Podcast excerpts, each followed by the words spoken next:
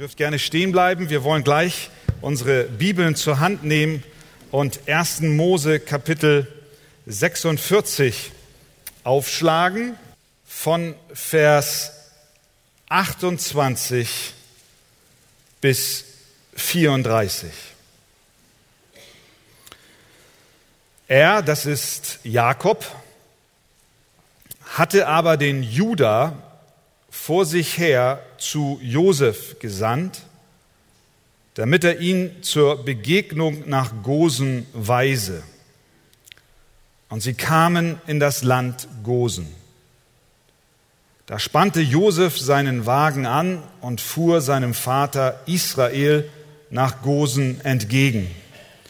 Und als er ihn sah, fiel er ihm um den Hals und weinte lange an seinem Hals. Und Israel sprach zu Josef, nun will ich gerne sterben, nachdem ich dein Angesicht geschaut habe und sehe, dass du noch lebst. Josef aber sprach zu seinen Brüdern und zu dem Haus seines Vaters, ich will hinaufgehen und es dem Pharao berichten und ihm sagen, meine Brüder und das Haus meines Vaters, die in Kanaan waren, sind zu mir gekommen und die Männer sind Schafhirten, sie sind Viehzüchter und haben ihre Schafe und Rinder und alles, was ihnen gehört, mitgebracht. Wenn euch dann der Pharao rufen lässt und euch fragt, was treibt ihr, so sollt ihr sagen, deine Knechte sind Viehzüchter gewesen von ihrer Jugend an bis jetzt, wir und unsere Väter. Dann werdet ihr im Land Gosen wohnen dürfen, weil alle Schafhirten den Ägyptern ein Gräuel sind. Amen. Bis dahin. Nehmt gerne Platz.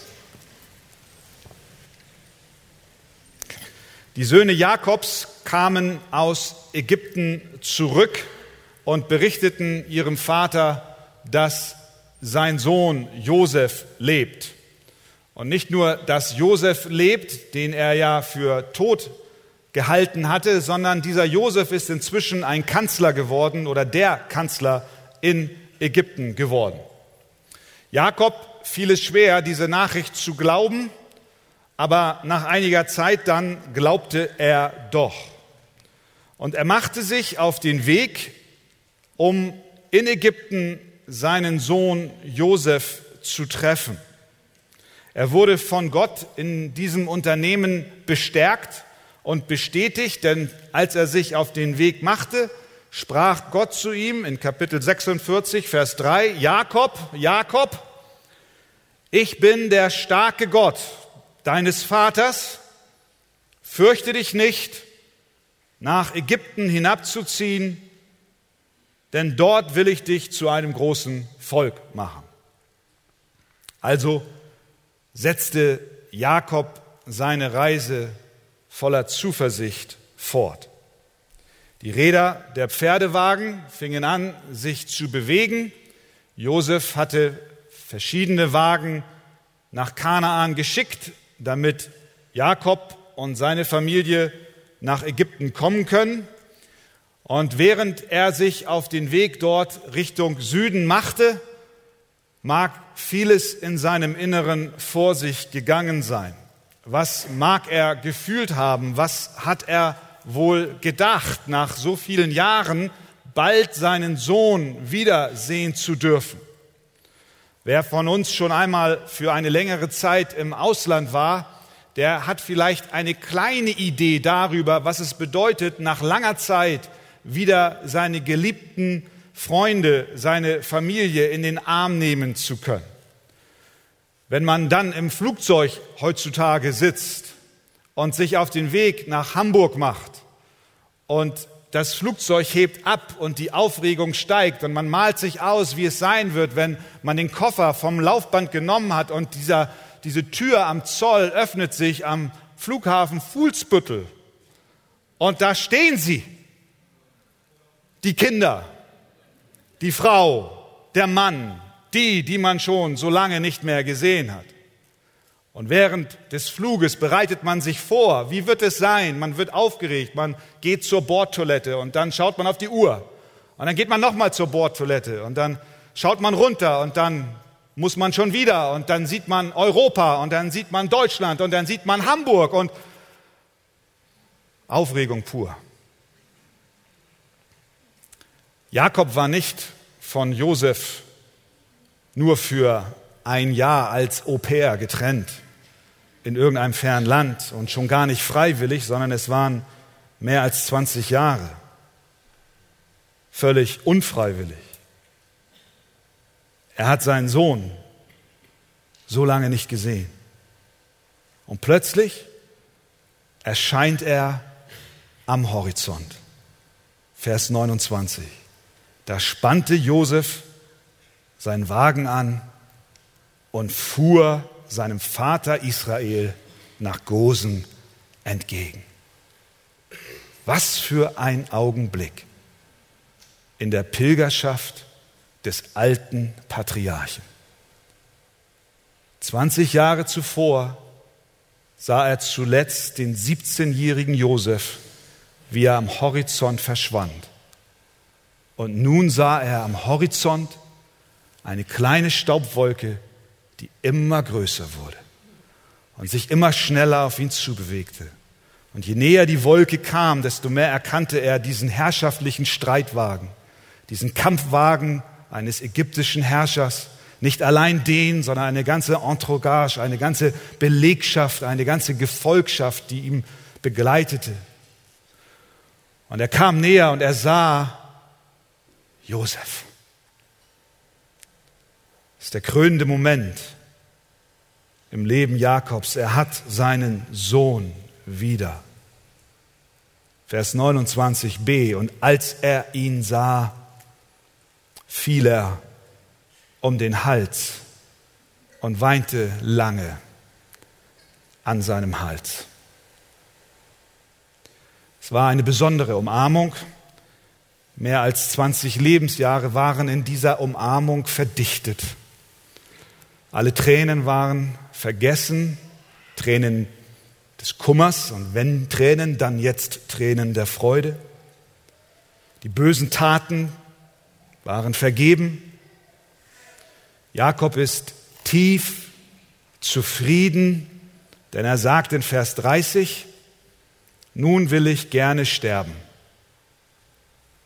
nachdem ich dein Angesicht geschaut habe und sehe, dass du noch lebst, mein Sohn. Mit anderen Worten, es gibt nichts, was diesen Moment übertreffen könnte. Es gibt keinen Ort auf dieser Welt, an den ich noch reisen will. Es gibt kein Land, das ich noch sehen will. Es gibt nichts, was ich noch unternehmen möchte, denn dich, Josef, zu sehen, in dein Angesicht zu schauen, ist das absolut Beste. Nichts stellt mich zufriedener als dies. Erinnert uns das nicht an Simeon im Tempel? Lukas 2, Maria und Josef mit dem neugeborenen, acht Tage alten Jesus kommen dorthin, um ihn dort beschneiden zu lassen. Und Simeon, der auf den Trost Israels sein Leben lang wartete, nahm Christus auf die Arme, lobte Gott und sprach, Herr, nun lässt du deinen Diener in Frieden fahren, wie du gesagt hast, denn meine Augen haben den Heiland gesehen. Für Simeon gab es nichts Größeres mehr, als Christus zu sehen. Und wir wissen, dass Josef, wir haben es immer wieder gesehen in der Geschichte, Josef ist ein Bild, ein Vorschatten auf Christus. Und natürlich ist hier eine familiäre Bande und eine Emotion, die aufgrund einer Blutsverwandtschaft zum Tragen kommt zwischen Jakob und Josef, aber wir wissen, dass dort eine tiefere geistliche Wahrheit enthalten ist. Jakob darf Josef sehen, ein Bild auf Christus. Und er sagt, jetzt gibt es nichts mehr auf der Welt, was diese Begegnung toppen könnte. Simeon ist zufrieden. Jakob ist zufrieden. Es gibt nichts Größeres für sie als dies. Wie sieht es bei uns aus? Bist du zufrieden mit den Rätseln deines Lebens? Bist du zufrieden trotz Veränderungen, durch die du gehen musstest, so wie Jakob in seinen alten Tagen, der Furcht vor dem Wechsel hatte? Hast du eine innere Zufriedenheit, ein Empfinden, ich habe alles, was ich brauche, trotz Enttäuschungen, trotz Versagen, ja sogar im Angesicht des Todes. Können wir mit Simeon sagen, ja, ich bin zufrieden, denn ich habe Christus, mein Heil, gesehen. Und ebenso auch mit Jakob. Diese Zufriedenheit, dieses Empfinden, es gibt nichts, was diesen Moment noch toppen kann, finden wir nicht im Materialismus dieser Welt. Auch nicht im irdischen Erfolg. Menschen, die dir zujubeln, werden dein Herz niemals so zufriedenstellen wie eine Begegnung mit Christus, deinem persönlichen Retter. Psalm 17, Vers 15 drückt es so aus, wie zufrieden wir sein werden, wenn wir Jesus komplett und voll sehen. Ich aber, sagt es dort, heißt es dort, werde dein Angesicht schauen in Gerechtigkeit, an deinem Anblick werde ich mich sättigen. Christus zu sehen ist Sättigung für unsere Seele. Wenn wir ihn sehen, nicht mit unseren physischen Augen, sondern mit unseren geistlichen Augen, dann werden wir tief zufrieden sein, vollkommen zufrieden. Und das dürfen wir schon im Hier und Jetzt erleben. Warum leben wir in einer Welt, in der Unzufriedenheit regiert? Es gibt so viel Grund zur Freude. Wir haben Freiheit. Wir haben Möglichkeiten, unser Leben zu gestalten. Uns geht es so gut wie wenigen Menschen auf diesem Globus und nicht nur heute, sondern auch im Vergleich zu der Geschichte. Niemals war der Wohlstand so verbreitet wie heute und dennoch sind Menschen nicht zufrieden. Jemand berichtete von einem Finanzberater, den er traf, der steinreiche Menschen in finanziellen Angelegenheiten beriet. Und er fragte ihn, hast du einen Klienten, der wirklich zufrieden ist?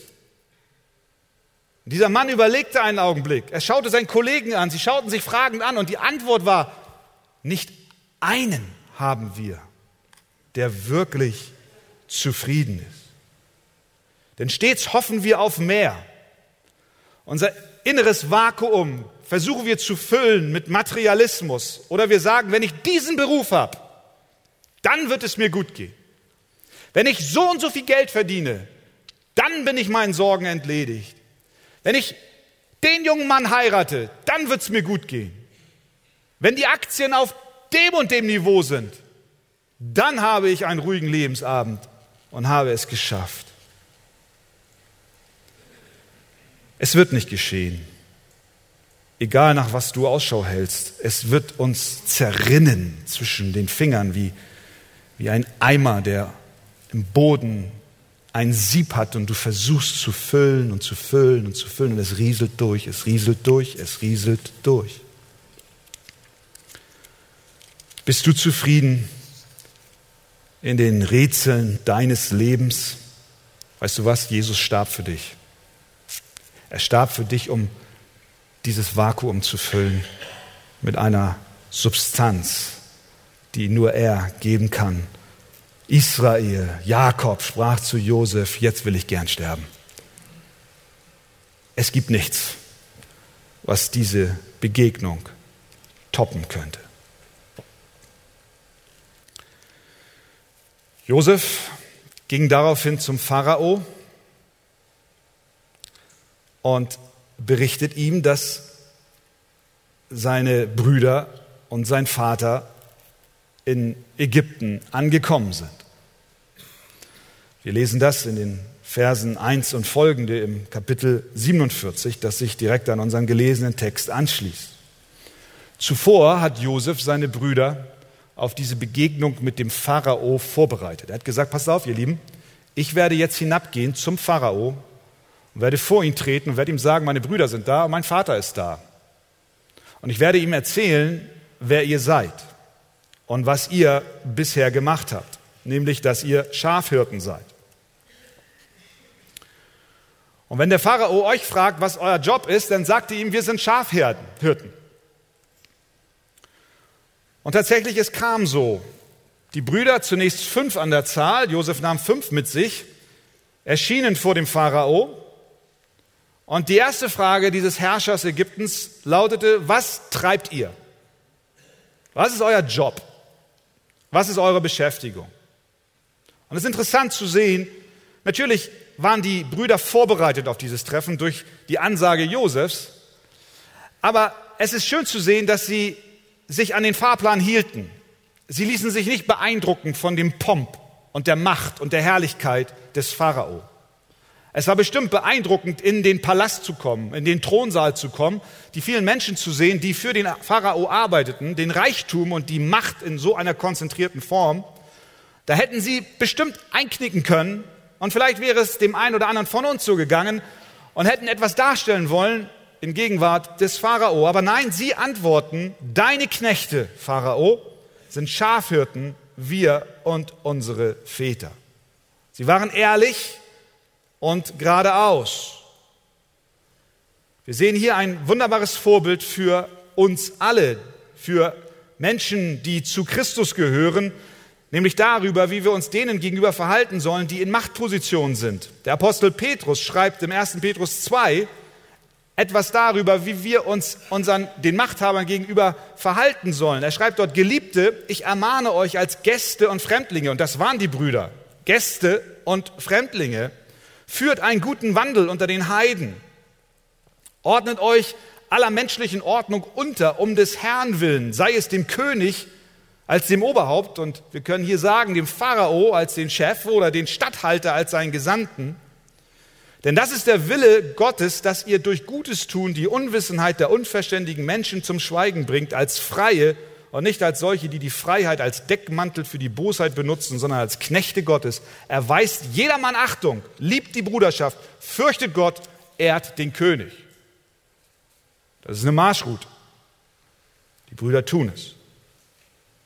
Pharao fragt, was treibt ihr? Eure Hoheit,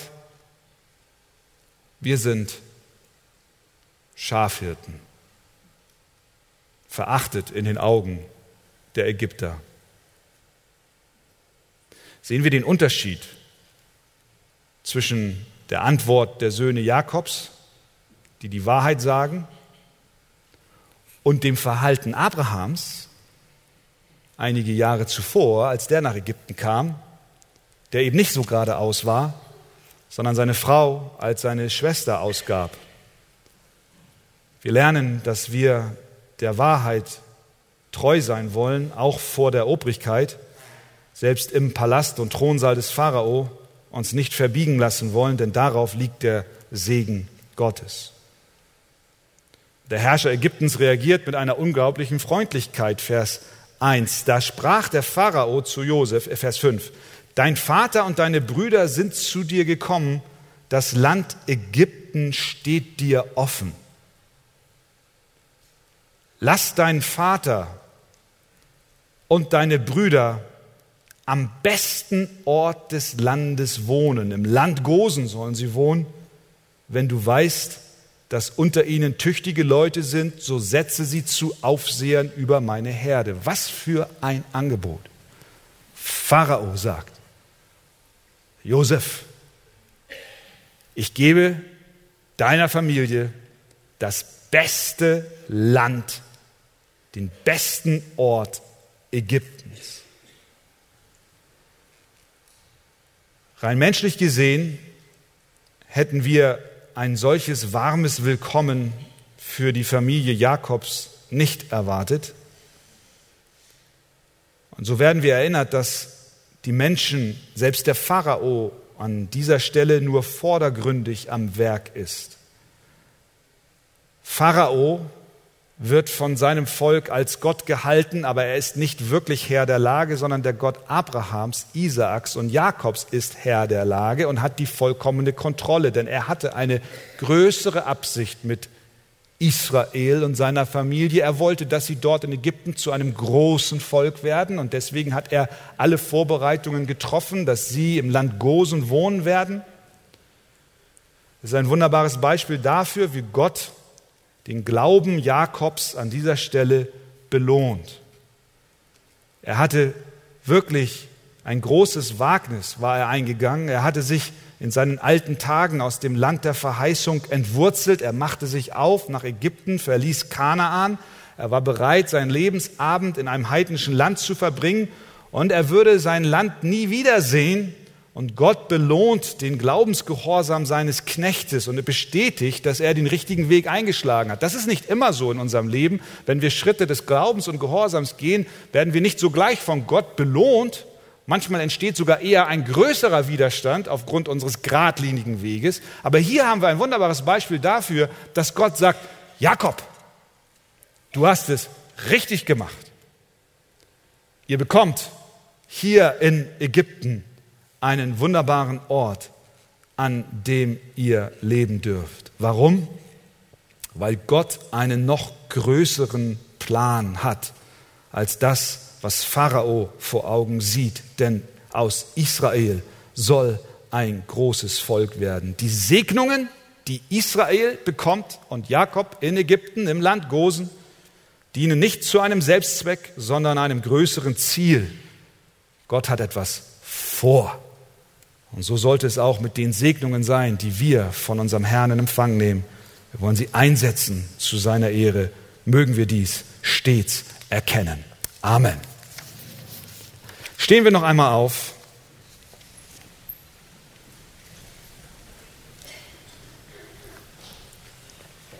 Und wir lesen 1. Mose 47 von Vers 7 bis 12 und von 29 bis 31. 1. Mose 47 von Vers 7 bis 12.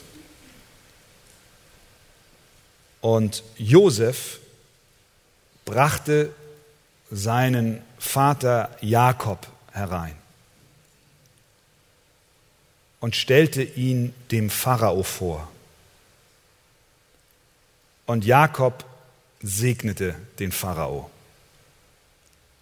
Und der Pharao fragte Jakob, wie alt bist du? Jakob sprach zum Pharao, die ganze Zeit meiner Fremdlingschaft beträgt 130 Jahre. Wenig und böse sind meine Lebensjahre gewesen und sie erreichen nicht die Zahl der Lebensjahre meiner Väter in den Tagen ihrer Fremdlingsschaft. Und Jakob segnete den Pharao und ging hinweg vom Angesicht des Pharao. Und Josef wies seinem Vater und seinen Brüdern Wohnsitze an und gab ihnen Grundbesitz im Land Ägypten, im besten Teil des Landes, im Gebiet von Ramses wie der Pharao befohlen hatte. Und Josef versorgte seinen Vater und seine Brüder und das ganze Haus seines Vaters mit Brot nach der Zahl der Kinder. Vers 29. Als nun die Zeit kam, dass Israel sterben sollte, rief er seinen Sohn Josef und sprach zu ihm, wenn ich Gnade gefunden habe vor deinen Augen, so lege doch deine Hand unter meine Hüfte und erweise mir Liebe und Treue. Begrabe mich doch ja nicht in Ägypten, sondern ich will bei meinen Vätern liegen. Darum sollst du mich aus Ägypten wegführen und mich in ihrem Grab begraben.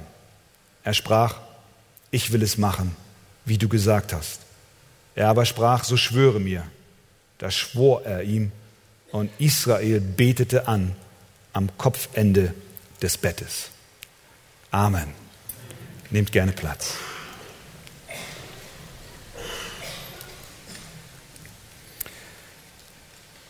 Nachdem die fünf Brüder, nachdem fünf der Brüder zusammen mit Josef vor dem Pharao standen, holte Josef seinen Vater dazu. Und aus der Unterhaltung zwischen Jakob, dem alten Patriarchen, und dem Pharao können wir einiges lernen, was es heißt, als ein Pilger in einem fremden Land zu wohnen. Wir sehen in den gelesenen Text drei Dinge. Erstens, Jakob segnet Pharao. Zweitens, Jakob hängt sein Herz nicht an die Reichtümer dieser Welt. Und drittens, Jakob glaubt auch im Angesicht des Todes.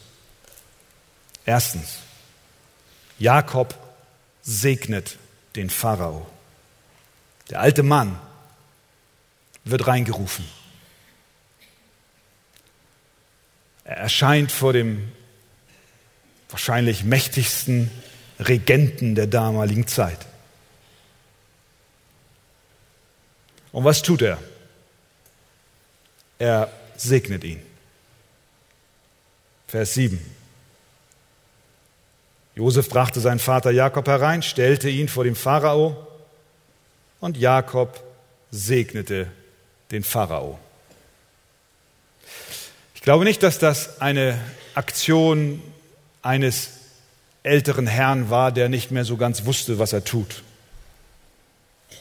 sondern der hatte alle seine Sinne voll bei sich. Es war hier die Handlung eines Glaubensvaters, der sich im Bund, in einem Bund mit dem Allerhöchsten, mit Gott selbst wusste. Wir wissen aus dem Hebräerbrief, dass Segnungsvorgänge am Beispiel des Melchisedeks und Abraham gewöhnlich so vonstatten ging, dass der Höhere den Geringeren segnet. Hebräer 7, Vers 7, der Geringere wird von dem Höhergestellten gesegnet. Das wird dort beschrieben in Bezug auf die Begegnung zwischen Melchisedek und Abraham. Hier haben wir zwei andere Protagonisten, aber das Prinzip bleibt bestehen. Der Höhere segnet den Geringeren. Ja, sagst du, aber wie kommt das? Der Pharao ist doch viel höher angesiedelt. Schau dir seine Macht an und dann sieh auf der anderen Seite diesen alten Jakob. Ja, der Pharao ist Herrscher Ägyptens, aber die Hand Gottes liegt auf Jakob. Der Herr ist mit ihm. Jakob, Jakob, hat Gott gesagt, ich bin der starke Gott deines Vaters. Fürchte dich nicht, nach Ägypten hinabzuziehen, denn dort will ich dich zu einem großen Volk machen. Mit diesem Backup tritt er in aller Demut vor diesen großen Herrscher. Diese Segnung ist nicht allein eine nette Geste seiten des Patriarchen, glaube auch nicht, dass er ihn segnet allein und ausschließlich als Ausdruck seiner Dankbarkeit, dass sie nun das Land Gosen besetzen und besiedeln dürfen. Bestimmt war das auch von Bedeutung und spielte eine gewisse Rolle, aber ich glaube, hier geschieht mehr als das. Jakob darf hier schon beginnen, das zu erfüllen, was später in Jesus Christus die vollkommene Erfüllung findet, nämlich das, was Gott dem Abraham verheißen hat, als er ihn aus Ur in Chaldea rief.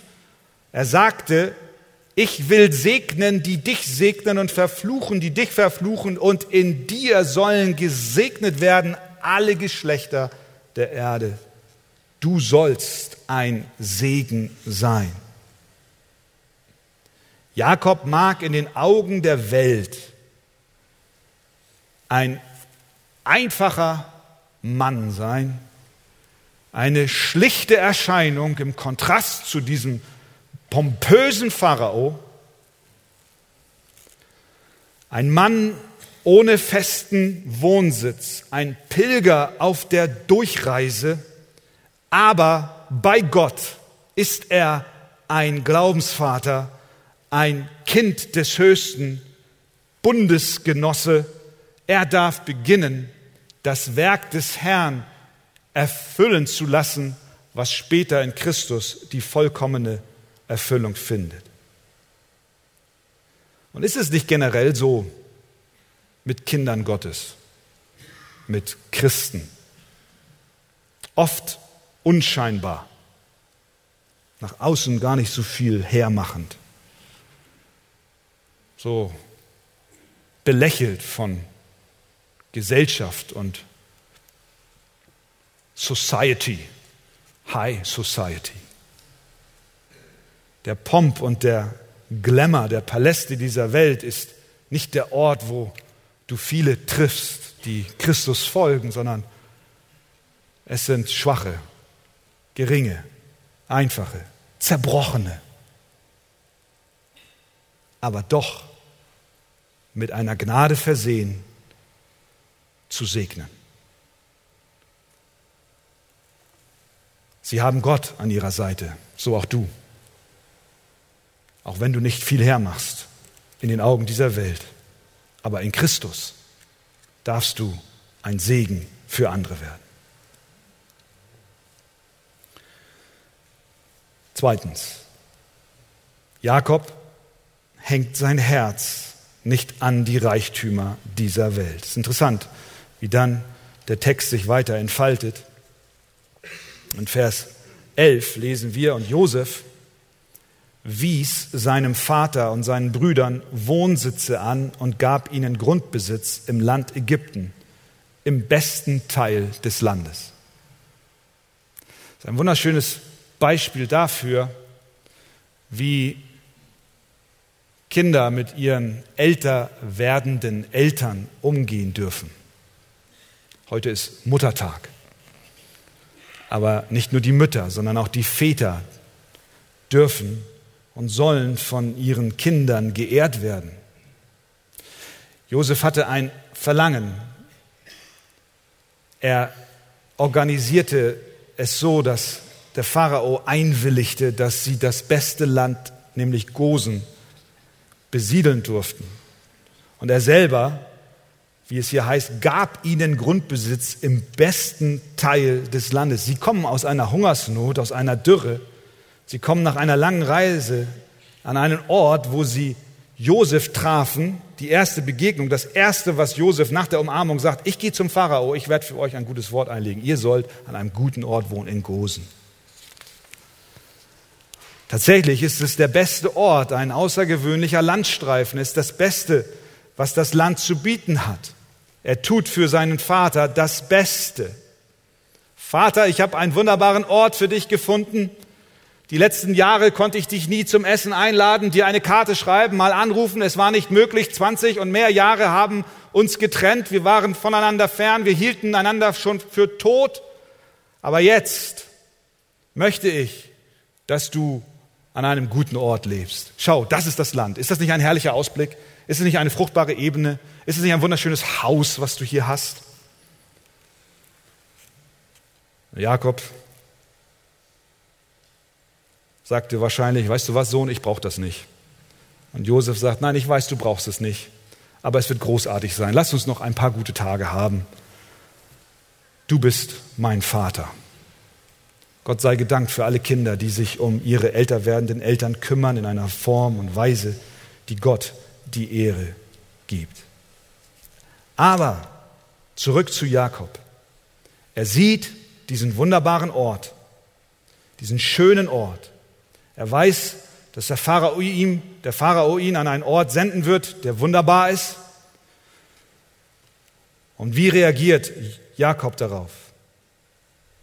Er sagt in Vers 9, die ganze Zeit meiner Fremdlingschaft beträgt 130 Jahre. Wir können auch sagen, die ganze Zeit meiner Pilgerschaft beträgt 130 Jahre. Mit anderen Worten, er sagt zum Pharao und er sagt auch zu Josef, seinem Sohn, weißt du was? Das ist ein wunderbarer Ort, den du mir hier gibst. Und ich schätze es sehr, dass du hier mich leben lässt. Und ich danke dem Herrn dafür, dass wir hier angekommen sind. Aber ich werde nicht vergessen, dass ich ein Pilger bin. Ich bin auf der Durchreise. Ich werde nicht hier bleiben. Ich bin nur eine begrenzte Zeit hier. Ich werde hier meine Zelte nicht für ewig aufbauen, sondern ich werde eines Tages weiterziehen. Die Art und Weise, ihr Lieben, wie wir auf die schönsten Orte dieser Welt reagieren, ist ein Indikator darüber, wie weit wir verstanden haben, ob wir Pilger auf dieser Reise, auf dieser Erde sind oder nicht. Die Art und Weise, wie wir mit dem umgehen, was Gott uns schenkt, zeigt uns, wo unser Herz ist. Nun hast du nicht eine Villa im Lande Gosen, ich weiß, aber vielleicht hast du ein Auto. Und ich sagte, die Art und Weise, wie du mit deinem Auto umgehst, kann ein Indikator dafür sein, wo dein Herz hängt. Vielleicht hast du ein Haus. Die Art und Weise, wie du mit deinem Haus umgehst, kann ein Indikator dafür sein, wo dein Herz hängt. Die Art und Weise, wie du deine Ferien planst, deine Freizeit gestaltest, ist ein Hinweis darauf, wie stark oder weniger stark wir an dieser Erde gebunden sind oder ob wir im Licht der Ewigkeit leben. Und ich glaube, Jakob ist hier ein Vorbild. Großen, wunderbar. Aber Pharao, Josef, vergiss nicht, ich bin hier nur auf der Durchreise. Ein super Ort, Josef. Aber mein Schatz liegt woanders. Weißt du was, Josef? Ich sah den Himmel geöffnet. Ich sah eine Leiter. Und Engel kamen herab und gingen hinauf. Und ich weiß, dort oben, da ist mein Ziel. Und so ist es. Auch mit uns.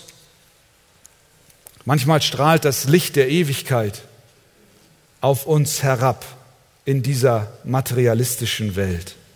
Wenn wir am Sonntagmorgen in den Gottesdienst kommen, wenn wir gemeinsam Gott anbeten im Gesang, im Gebet, im Hören der Predigt, dann sind das manchmal Momente, wo wir Ewigkeit sehen, wo wir den Himmel geöffnet sehen, wo wir Gott sehen. Und ich will dich ermutigen, dass du diese Momente in dich aufsaugst, dass du sie festhältst, dass du sie in Erinnerung behältst, dass du deinen Fokus weg längst von den Dingen, die dich hier beschäftigen, hin zu dem großen Ziel, das wir haben. Wunderbare Momente, sammle sie, halte sie fest. Wir wollen nicht hier bleiben, sondern wir haben ein anderes Zuhause. Jakob war ein Pilger und so sind wir es auch, die wir Christus folgen. Und drittens, Jakob glaubt Gott auch im Angesicht des Todes. Sowohl in der Gegenwart des Pharao als auch als ihm dieser wunderbare Ort angeboten wurde, glaubte Jakob Gott und nun auch im Angesicht des Todes. Zum Ende des Kapitels sehen wir, dass die Zeit, wie es heißt in Vers 29, herbeikam, dass Israel sterben sollte. Er rief seinen Sohn Josef, und das war, nachdem er schon 17 weitere Land, Jahre lang im Land Ägypten wohnte, Vers 28, und er 147 Jahre alt war. Das ist ein hohes Alter.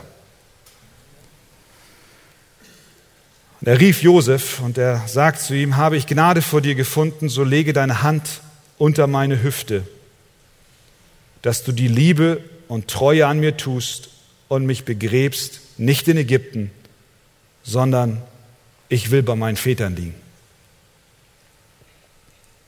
Es ist das zweite Mal im ersten Buch Mose, dass wir lesen, dass eine Hand unter die Hüfte gelegt wird. Das andere Mal sahen wir es bei Abraham, der seinen Diener sendet, um eine Frau für seinen Sohn zu finden. Und er soll schwören, indem er die Hand unter die Hüfte legt. Diese Geste war eine Erinnerung an den Bund Gottes, der sichtbar wurde durch die Beschneidung. Mit anderen Worten sagt Jakob hier am Ende seiner Tage im Angesicht des Todes, Josef, mein Sohn, vergiss nicht, was Gott uns zugesagt hat und was er im Bund der Beschneidung besiegelt hat. Er hat uns ein Land verheißen, er hat uns Nachkommen verheißen, er hat uns Segen verheißen, er hat uns verheißen, eine große Nation zu werden und deshalb beerdige mich im Land meiner Väter in Kanaan. Ich glaube nicht, dass Jakob abergläubig war. Er hatte keine Angst, dass er einen Lohn im Himmel nicht bekommen würde, weil er nicht bei seinen Vätern liegen würde, sondern er sagt, ich will bei meinen Vätern liegen, darum sollst du mich aus Ägypten wegführen und mich in ihrem Grab begraben. Er sagt, begrabe mich bei meinen Vätern, aber nicht, weil er glaubte, dass durch den Tod er sonst von seinen Vätern getrennt würde. Nein, er wusste ganz genau, bei Eintritt seines Todes würde er sofort in die Gegenwart Gottes kommen. Er möchte, dass sein Begräbnis im Land Kanaan, in dem Land seiner Väter, ein Zeugnis ist für die nachkommenden Generationen. Er will ihnen ein Erbe hinterlassen. Er will, dass sie sich erinnern, dass Ägypten nicht ihre Hoffnung ist er will, dass sie sehen, dass ihre Glaubensväter in Kanaan beerdigt worden sind. Sie sollen ihre Hoffnung auf Kanaan in diesem Fall setzen und nicht auf Ägypten. Er wollte, dass seine Nachkommen sich auf die Verheißungen Gottes stützen. Das sah er im Glauben. Und er wusste, das ist der Ort, das ist das Land, an dem wir unsere Verheißung in Erfüllung kommen sehen.